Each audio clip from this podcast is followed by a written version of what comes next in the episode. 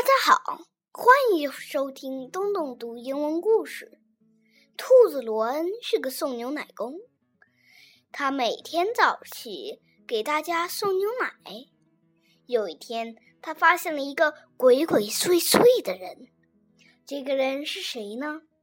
他想干什么呢？Let's find out. Ron Rabbit's Big Day. Ron Rabbit has a new job. He is a milkman. Ron has to get up at six. The sun is not up yet.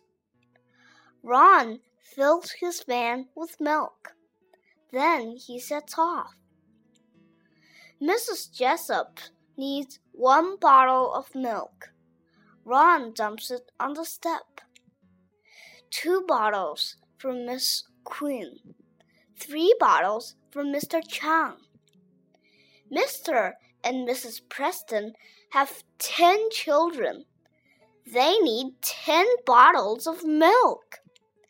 Ron is getting the bottles from his van when he sees a man. The man is creeping along. Is it Mr. Preston?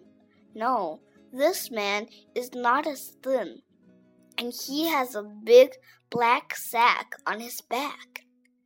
When the man sees Ron, he runs. Stop! yells Ron. He runs after the man. Ron trips the man up. The man drops the sack and Ron grabs it. The man runs off. In the sack are lots of things a clock, a pink jug, a big cup, a green lamp, and a cash box.